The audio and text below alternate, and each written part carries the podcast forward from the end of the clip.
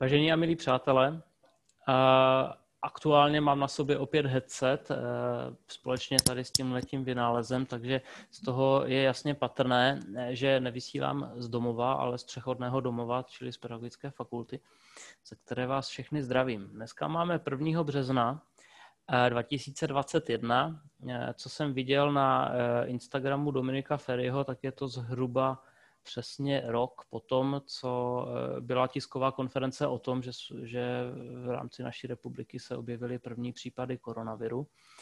A zhruba za nějaký měsíc eh, to bude rok, eh, co jsem natočil první díl. V rámci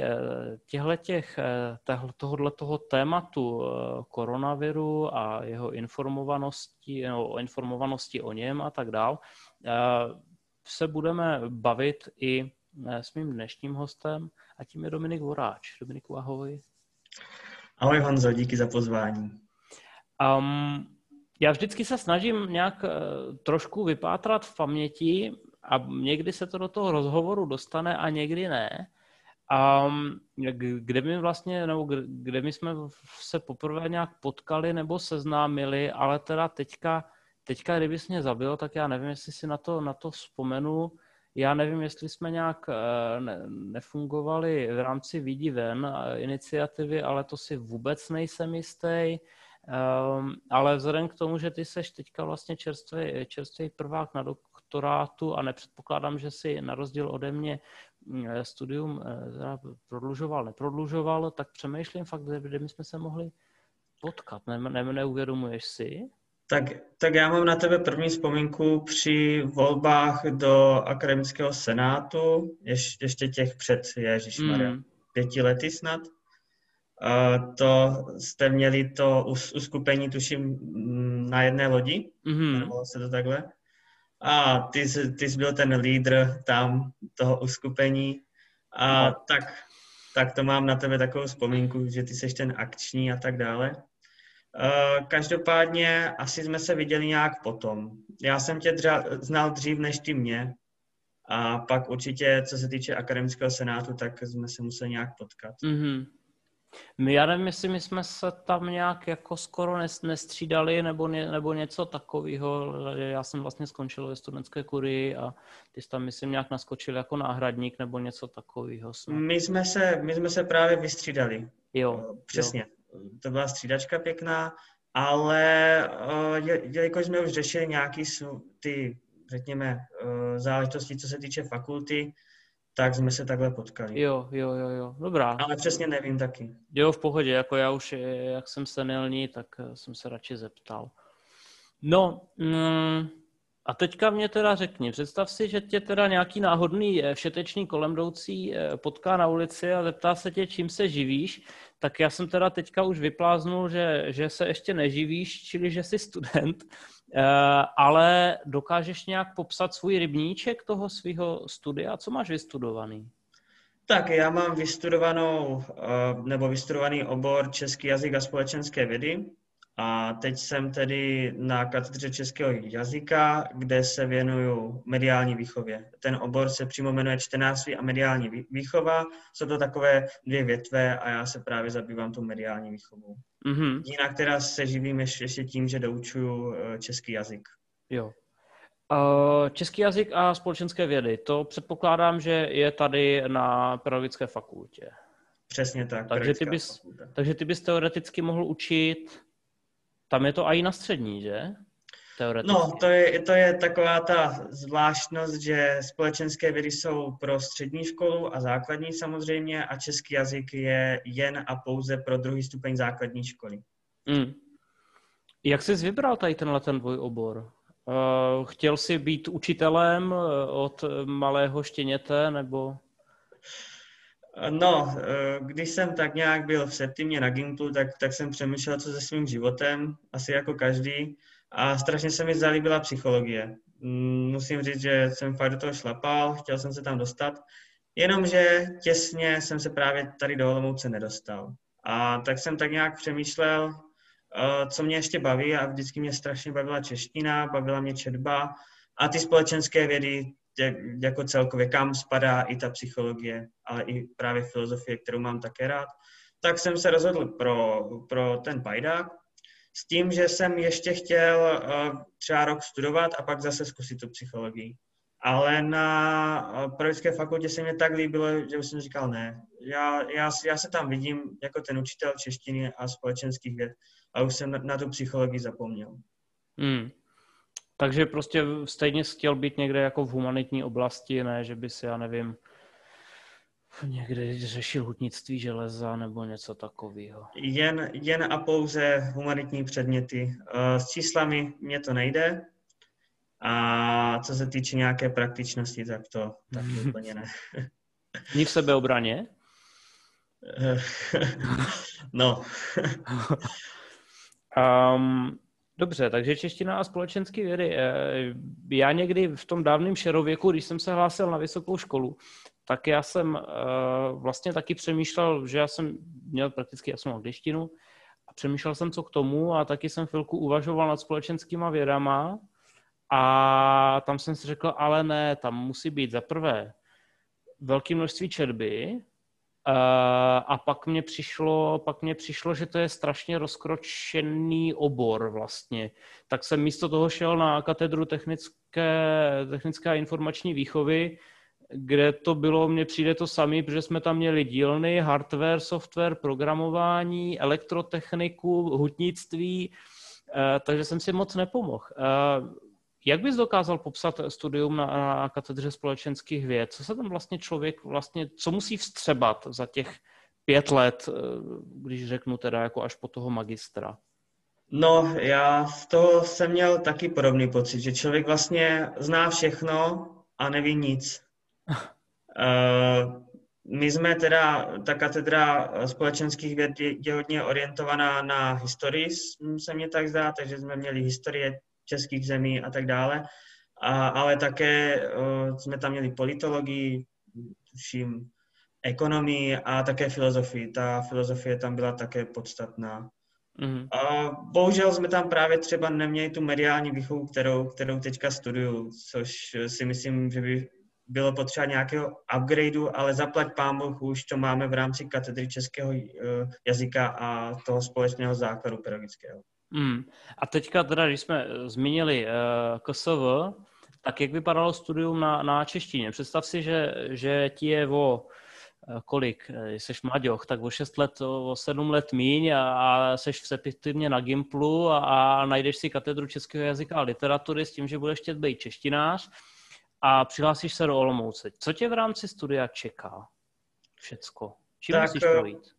Tak právě ta katedra českého jazyka se mně zdá u nás úplně perfektní. Já jsem si tam nikdy, nikdy nemohl stěžovat. Uh, jednak teda si člověk musí uvědomit, že to není filologie nebo bohemistika, takže do nás necpou úplně takové ty zbyteč, nebo zbytečnosti. Pro někoho to samozřejmě nejsou zbytečnosti, ale třeba ve využití toho učitele to kolikrát jsou. Takže vyloženě praktické věci, které předáme dál, a hlavně pak eh, teda, jak to máme učit, což, je, což má být na tom magistru.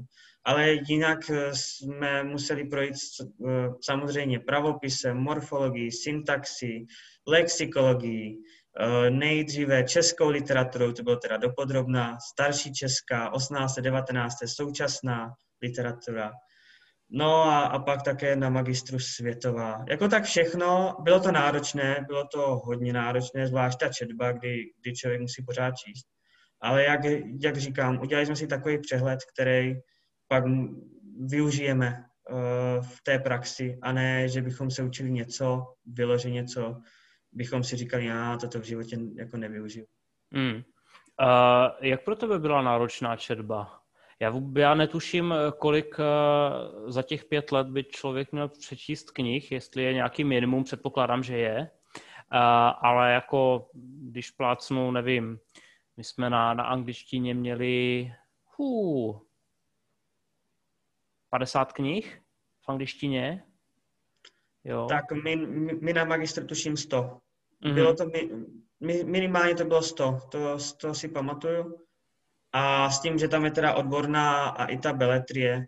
A pro mě teda musím říct, to bylo trošku náročnější, protože já úplně nejsem přes prózu nebo poezii. Já mám rád četbu, ale spíše uh, takové té jako populárně naučné literatury nebo, nebo filozofické literatury, mm. to mám rád. Takže kolikrát při těch románech jsem jako nevěděl, no, jak, kdy to dokončím a tak dále, třeba ten, ten daný román, ale zvládl jsem to.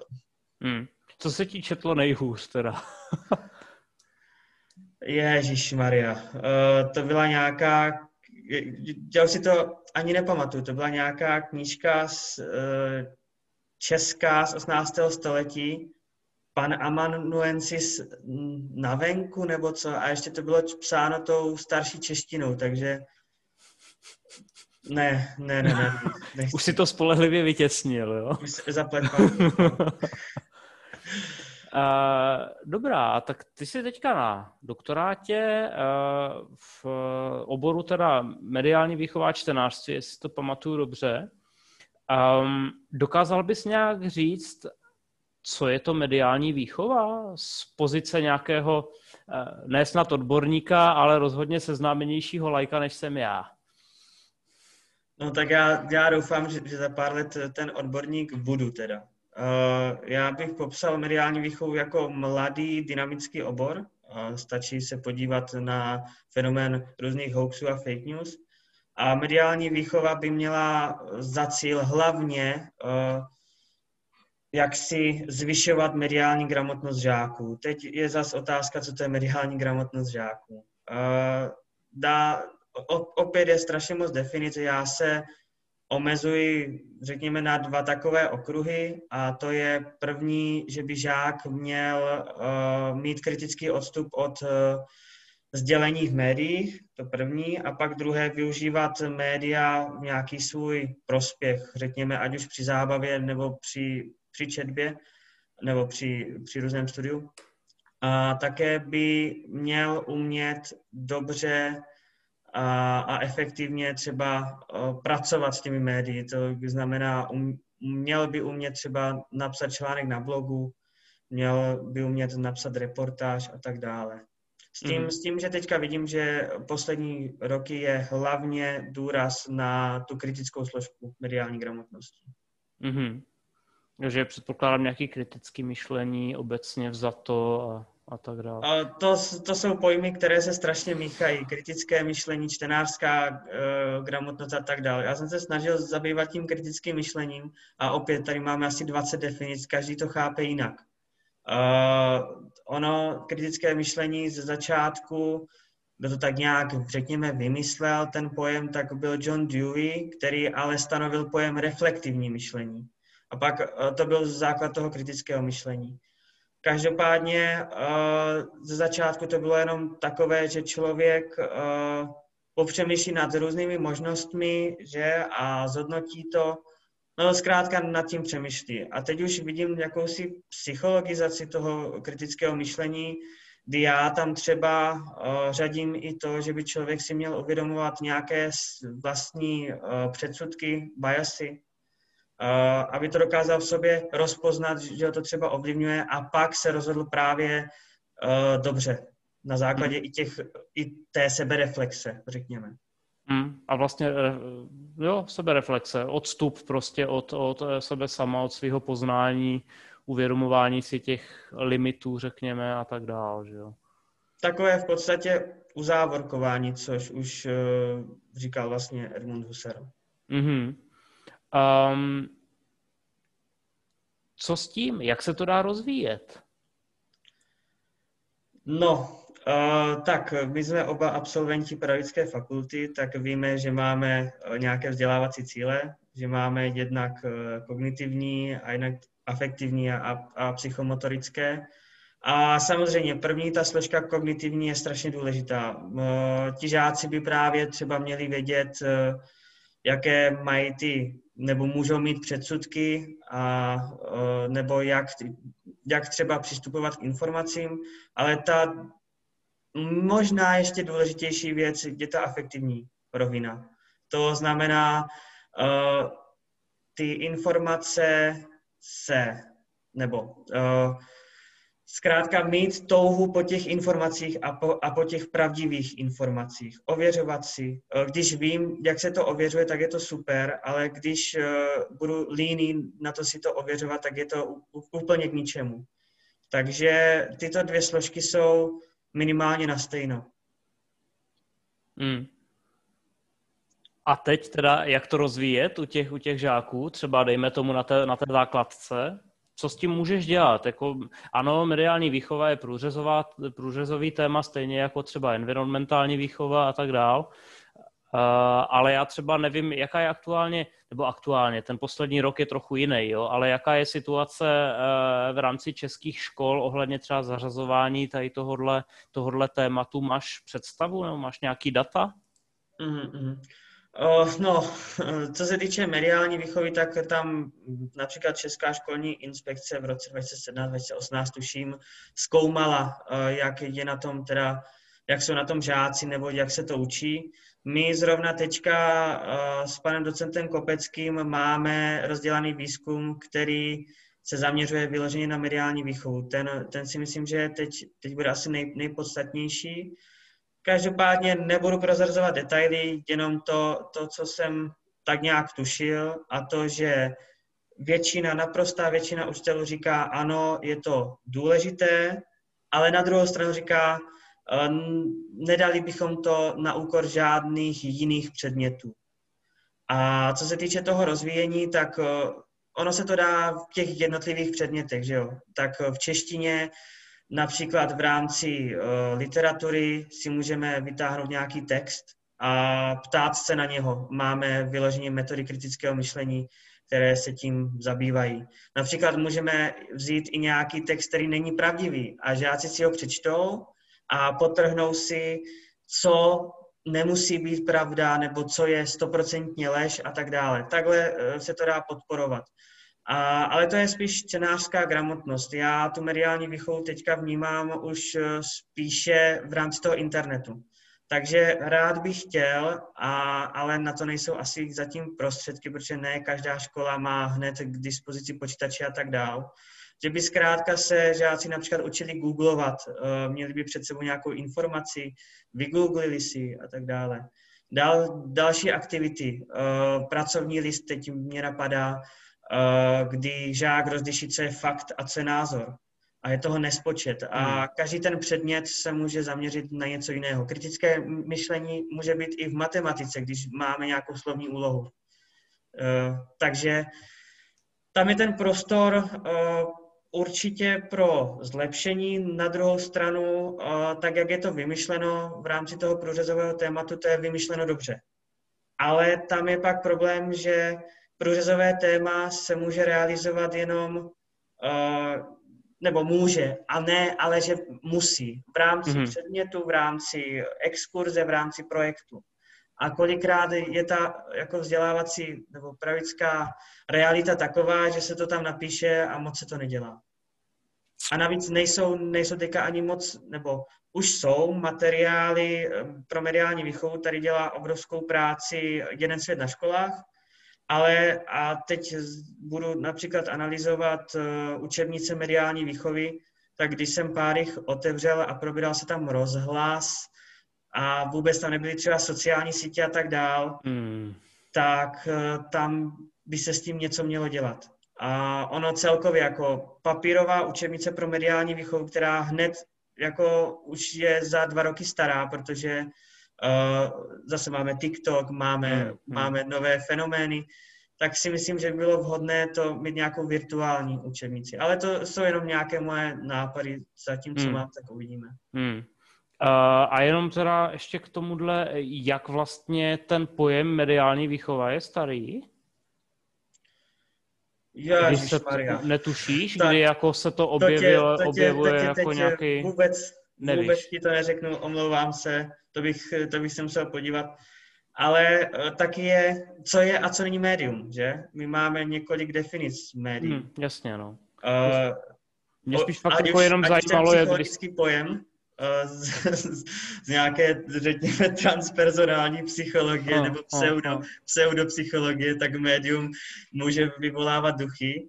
Uh, médium, ale co jsem četl, tak může být elektřina, že jo, všechno, co slouží k přenosu, je, je médium. Hmm. Ale, ale ono to nastalo s příchodem mass médií hlavně. Hmm. Hmm. Hmm. Měli jsme rozhlas, pak, pak televizi a pak už se začíná řešit hmm. mediální výchova. Jo, no. Mě právě jako zajímalo, kdy se začalo uvažovat o tom, že ten svět těch médií je tak velký a ovlivňuje fakt jako už, už eh, ty děcka, že by bylo možná vhodné je o tom něco naučit, aby se v tom vyznali. Takže tak, jako tak jak, dlouho... tady asi bychom nemohli říct, že, že do, osnes, do 89. tady něco takového bylo. Mm, mm, mm. No tak to, to, to je jasný, no. A pak ještě to ještě nebyly RVPčka, že jo, no to je, to no. dávný šerověk.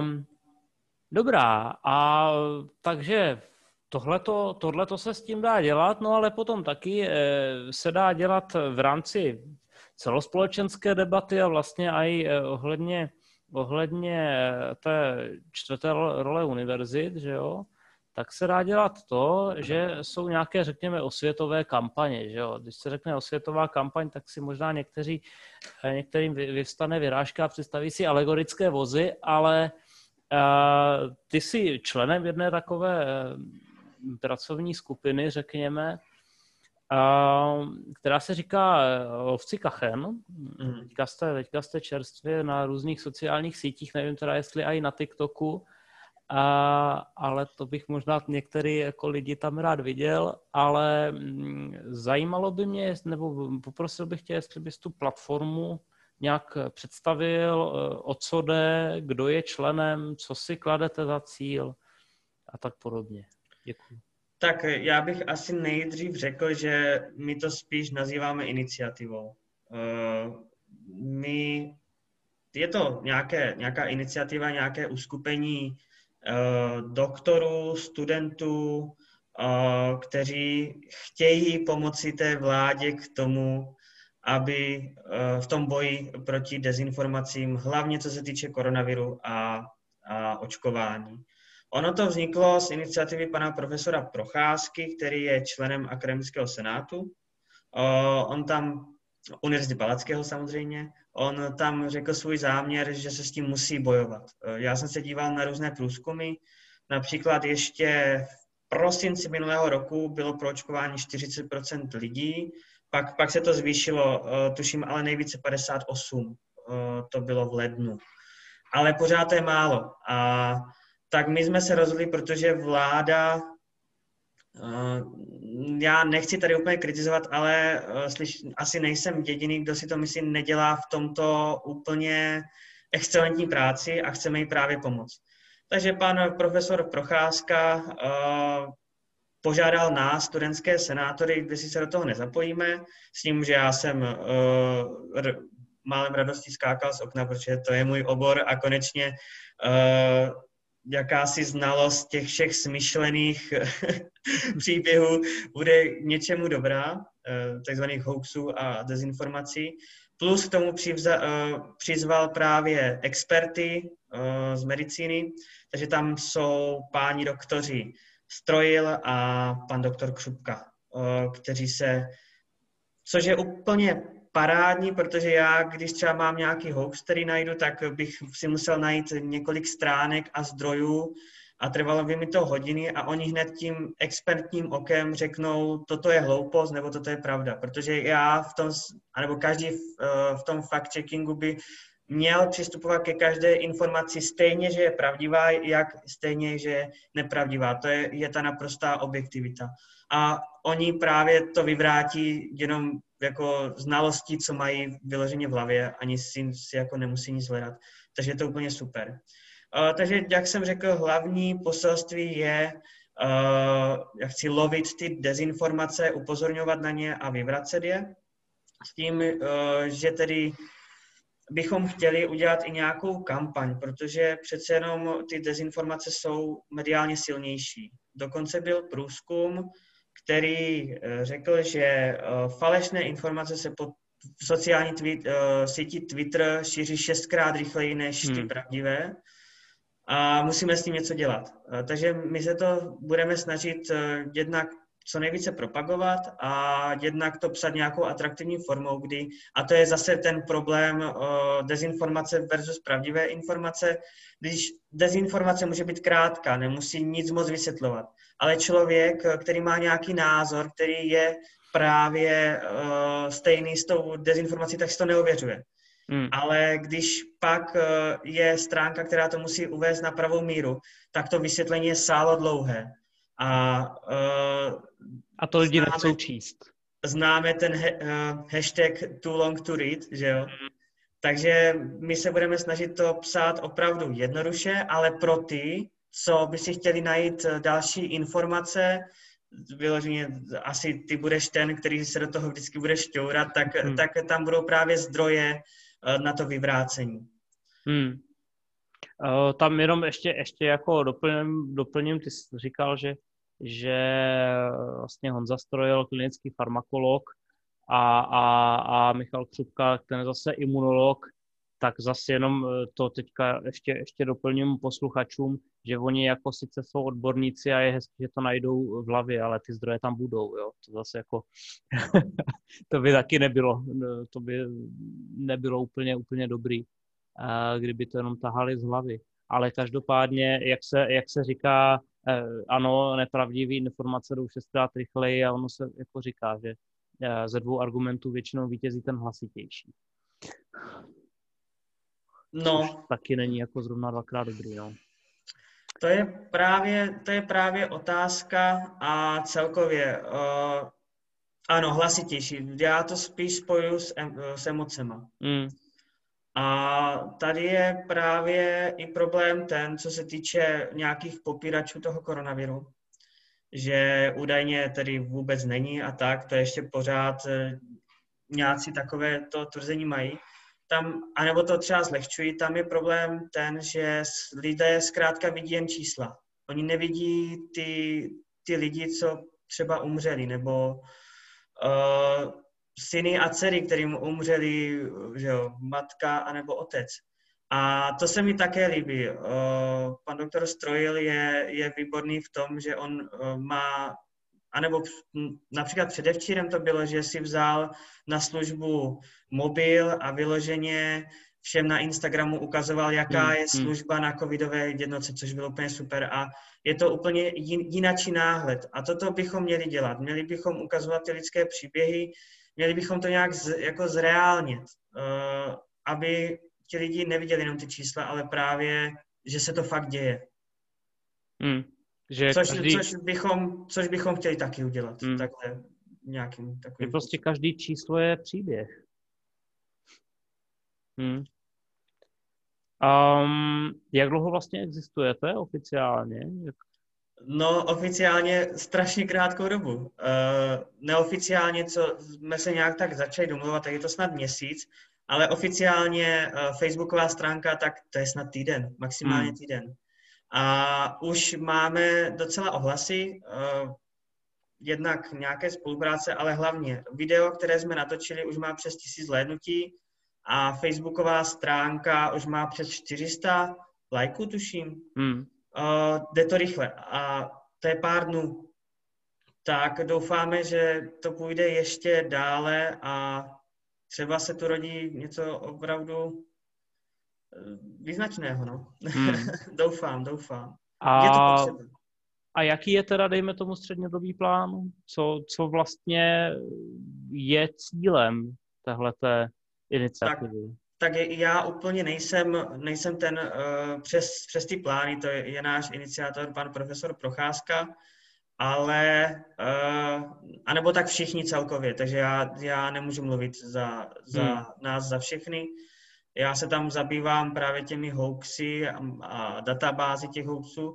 Každopádně eh, asi kdybych to měl shrnout, no přesvědčit ty lidi, že covid není sranda a že eh, jediná cesta do normálu je snad, snad to očkování. Hmm. Jedinou cestu já třeba osobně, a teďka mluvím teda za sebe, nevím jak za kolegy, ale myslím, že to cítí podobně, ne, ne stejně, je to očkování. A zase teď uh, jsou různé dezinformace, jak je to nebezpečné a tak dále. I, I když ukážeme různé studie, tak lidé tomu nevěří. Tak přesvědčit ty lidi. A pan ministr Blatný, tuším, uh, říkal, že by chtěl, aby bylo, uh, anebo chtělo být očkováno asi sen, okolo 70% lidí. Uh, jak to bylo původně těch 40, tak doufejme, že i ta naše iniciativa tomu pomůže. Snad jo, a snad to bude dřív než později. No, taky. Um, dobrá, uh, mě by ještě teďka zajímalo, prosím tě, Dominiku, eh, co ty, co ty děláš, když eh, teda jako ne, nevychytáváš hoaxy a, a nevyvracíš je a, a nečteš si Huserla, a, tak co ty, co ty děláš? třeba? Co, co tě baví? Jak, jak, jak relaxuješ? Tak eh, toho času moc není, ale když už relaxuju, tak, tak si jdu zaběhat. A já si myslím, že na to, co se chtěl sám zeptat, ne? Protože víš, že sám mi posíláš eh, různé běhy a tak dále, ale o tom bych eh, se, se nechtěl bavit. Každopádně rád, rád běhám, běhával jsem ultramaratony, i kratší tratě, nějak závodně, což bylo teda před 15 kily ale, ale pořád mě to nějak nepustilo a i když ty časy nejsou takové, jaké bývaly, tak uh, rád si občas zajdu, zajdu zaběhat. No. A, nebo co, zacvičit. Co třeba bylo nejdelší, co zběžel?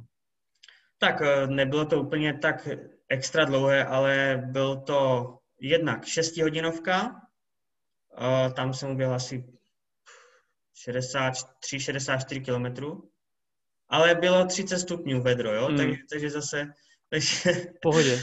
A pak jsem běžel brněnský masakr, taky 62 km, 2300 metrů převýšení. Ačkoliv se to nezdá, že okolo Brna se dá nabrat takové převýšení. Hmm. No, takže ty 60 kilometrové běhy byly, byly tak maximum. Každopádně, eh, jak já jsem začal půlmaratonem, eh, to, na to jsem trénoval asi 14 dnů, pak jsem si dal ten, ten samý rok maraton a pak jak už jsem běhal asi 6x, 7x týdně, tak se mě ozvali z atletiky, že jako, ať za ně běhám a tak dál. Měl jsem trenéra, který mi řekl, uh, že jsem ještě mladý, mladý a že bych měl se zlepšovat v rychlosti. No takže jsem z ultramaratonu pak přešel na 15 stovku. Mm-hmm. A nebo tam, do, do půlmaratonu. No. A tam jsi to dal za kolik, tu 15 stovku? A tam, tam jsem, to, tím, tím se moc nechlubím, protože uh, jsem byl pomalej a když jsem byl v to formě, tak zrovna nebyl závod, ale 4.15 jsem 4.15. Aha, jo.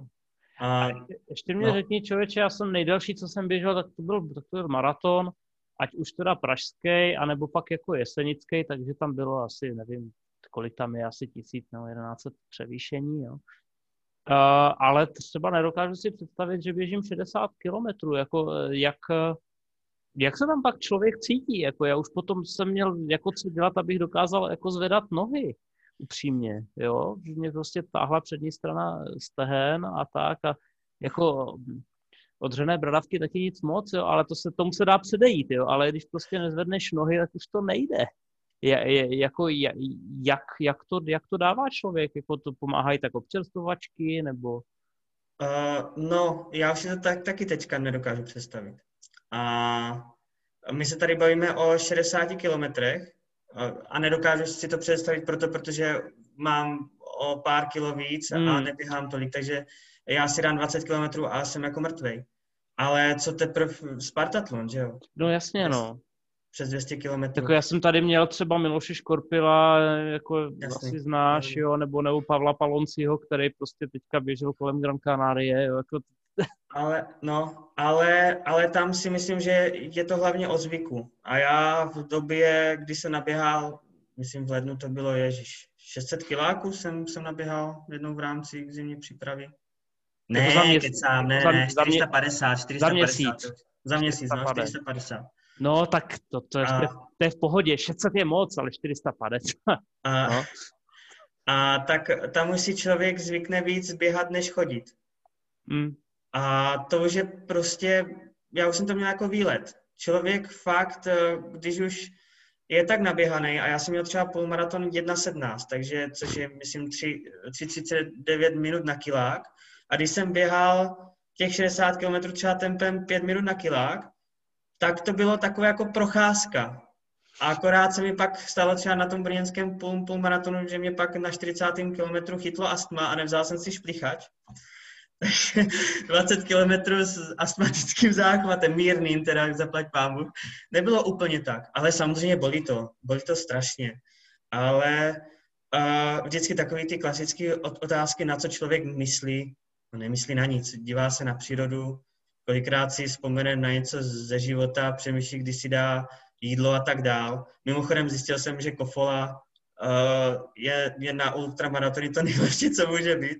Cukr, uh, cukr, spolu, cukr. Spolu s banánem namočeným do, jako do sody. A já jsem měl vždycky štěstí, že jsem v životě netrpěl na křeče, což někdo jako trpí a já jsem byl v pohodě.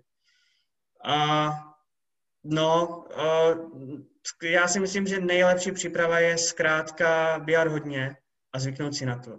Já si vzpomínám, já jsem šel na procházku a mě to nebavilo. Já jsem už potřeboval ten rychlejší pohyb.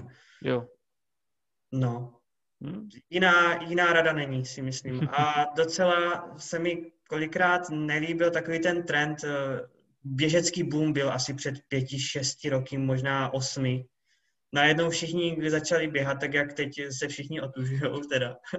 ale, ale všichni začali běhat a hned, že si dají maratony a tak dál. A hmm.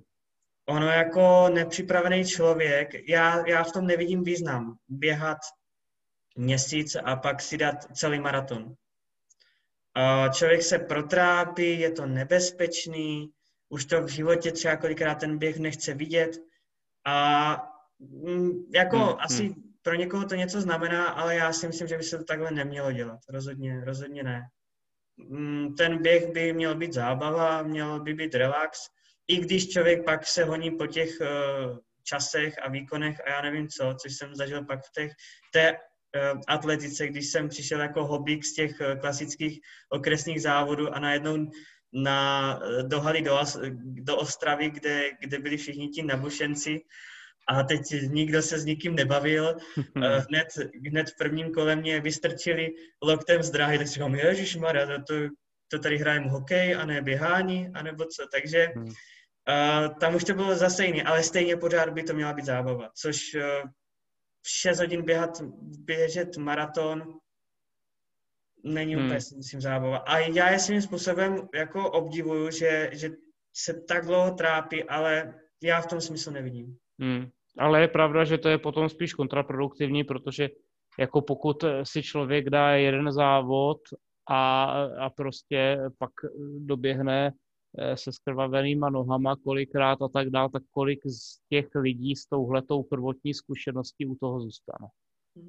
A to, je, a to je třeba věc, kterou já i trochu, a možná se to zdá jako nesmyslné, ale taky spojuju s mediální výchovou.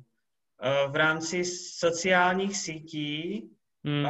Děláme věci, které bychom normálně neudělali jenom proto, abychom se vyfotili a zvýšili si ten sociální status, že jsme to prostě zvládli.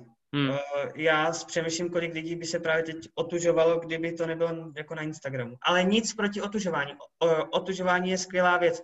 Jenom se zamýšlím nad tím, že, že opravdu pár nebo to začne být trend a všichni si to dávají právě na Instagram. Stejně jak s cestováním. Slyšel jsem zajímavou myšlenku, že eh, lidé teď kolikrát nechtějí vidět, anebo dříve tedy, že jo, teď eh, v rámci koronaviru ne, ale že nechtějí vidět obraz Mony Lízy, ale chtějí se vyfotit s obrazem Mony Lízy.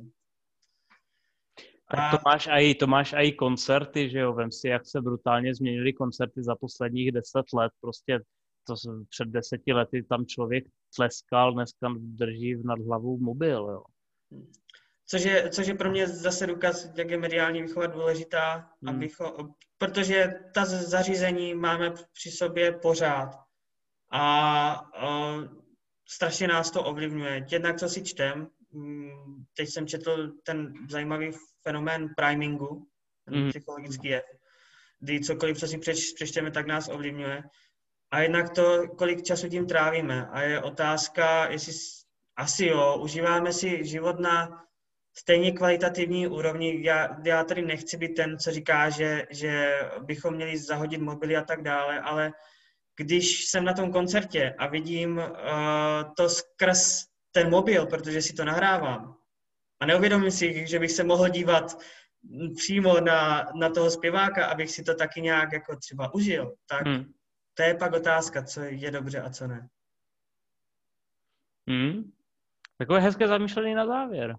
Dominiku, já ti moc děkuju, že, že jsi na mě našel nějakou půl hodinku času. Nakonec to docela uteklo, eh, ačkoliv jsme se toho oba báli. Eh, přeju ti, eh, přeju ti, ať, nevím, jestli ti vlastně mám přát, abys měl co dělat v životě, protože to znamená, že kolem nás prostě bude pořád spoustu hoaxů a lží a, a nepravostí a to si přece nikdo z nás nepřeje. To si nikdo nepřeje. Eh, já vždycky říkám, že nad eh, dezinformacemi se dá vyhrávat a nikdy ne vyhrát, protože byly vždycky. Jenom se z toho nezbláznit. Každopádně děkuji za pozvání a já si myslím, že jsme se nebáli toho, eh, že bychom si spolu nedokázali půl hodiny vykládat. Tak jo, tak, tak ti přeju spoustu uh, výzkumného materiálu a přeju, ať se uh, lovcům kachen daří a, a vždycky říkám, uh, že přeju pevné internetové připojení a ještě pevnější zdraví. Dobře, díky. Tak jo. I tobě, čau. čau.